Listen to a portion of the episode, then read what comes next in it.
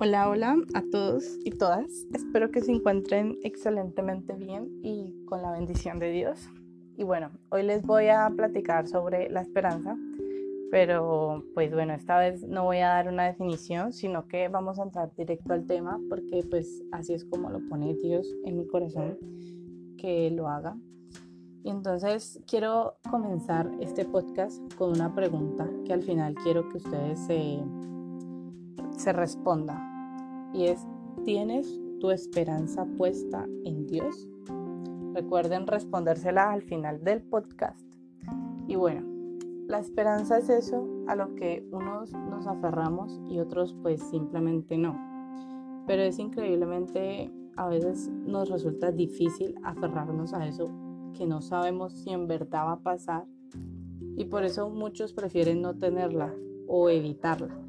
Pero nosotros que intentamos caminar como Jesús, que intentamos seguir sus mandatos, se supone que tendríamos que tenerla y en ocasiones no la tenemos, la perdemos.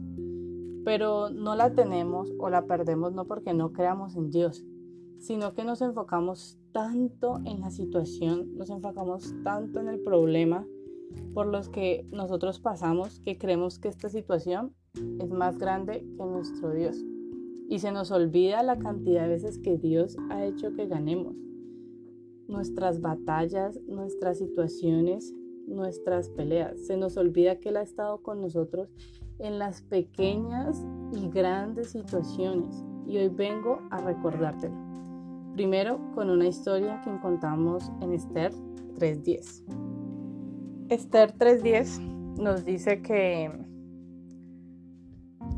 el rey Asurero le entregó un anillo a Amón, quien era un servidor del rey y enemigo de los judíos. Cuando el rey le entregó este anillo a Amón, le dio libertad para poder empezar a tomar decisiones sobre el reino. Le dio muchísimo de su reino a su mando. Mejor dicho, casi que se lo entregó. Y Amón lo primero que decidió hacer es enviar una carta a todas las provincias del rey con la orden de destruir a todos los judíos. Y Esther, reina de su pueblo, al llegarle esta noticia de que todos, incluida ella, estaban en peligro de muerte, no perdió su esperanza. La reacción de Esther fue una reacción que sinceramente todos deberíamos empezar a aplicarla y a tenerla en nuestra vida.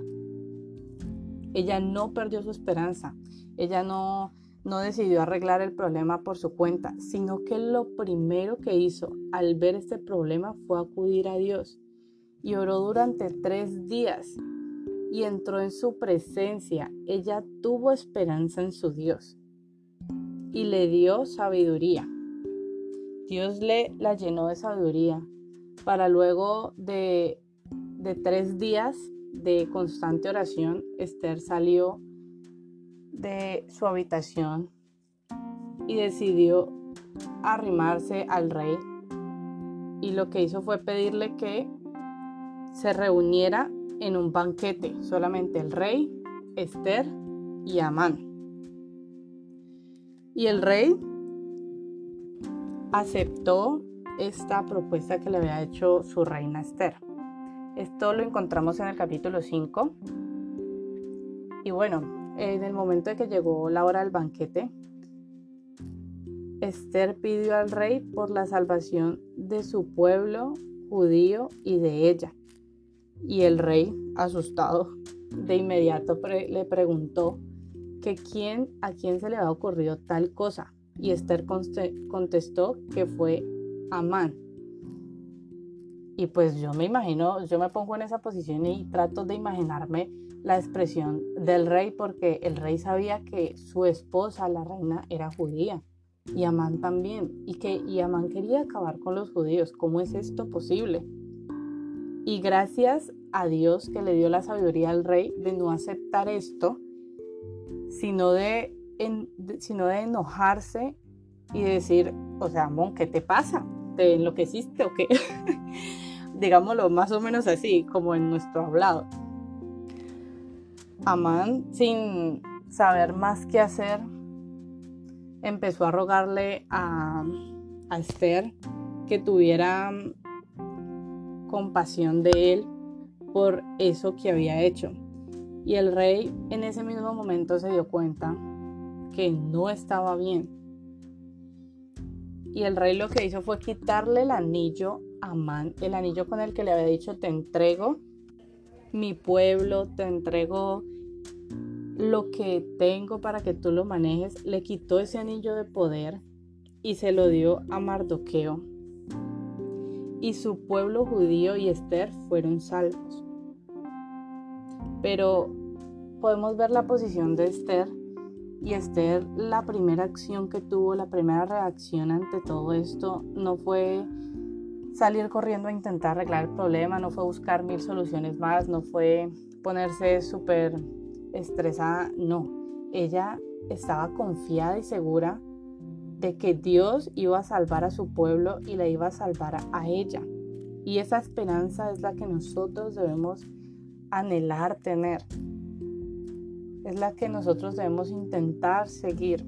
Y leer la historia de Esther fue una situación bastante impactante hasta para mí, que yo sentía que confiaba en Dios, pero tal vez no confiamos lo suficiente como para entregárselo a Dios, entregarle esa situación por la que estamos pasando completa y absolutamente a Dios.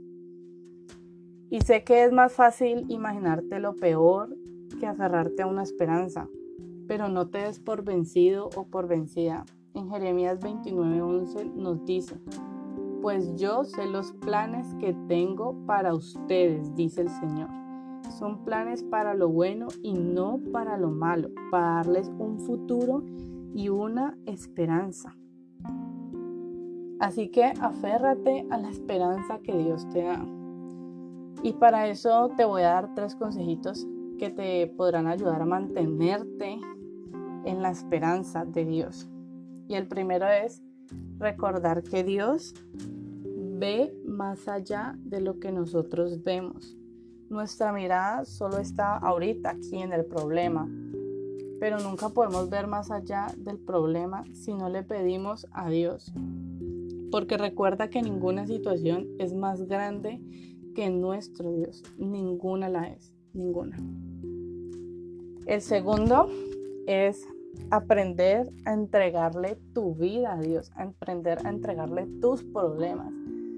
Y este punto es fundamental, porque Dios no actúa en tu vida a menos que tú de corazón se lo entregues y digas, Dios te lo entrego.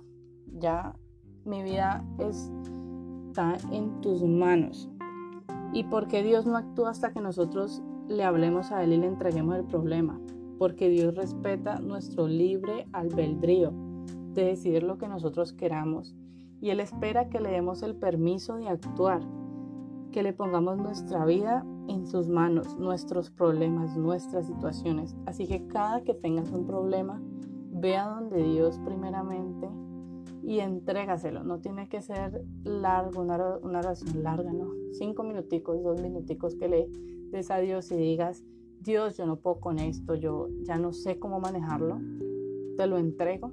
Dios va a empezar a actuar. Y puede que de inmediato no lo veamos, pero recuerda que Dios tiene planes para ti, planes buenos y no para lo malo.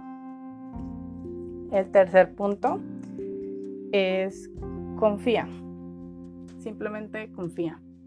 La esperanza está unida con la fe.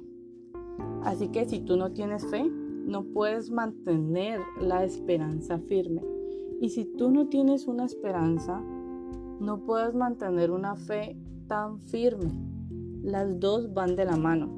Y para mantenernos firmes, las dos deben existir y venir unidas. Así que deja esa duda deja esa inquietud que no te permite ver cómo Dios actúa.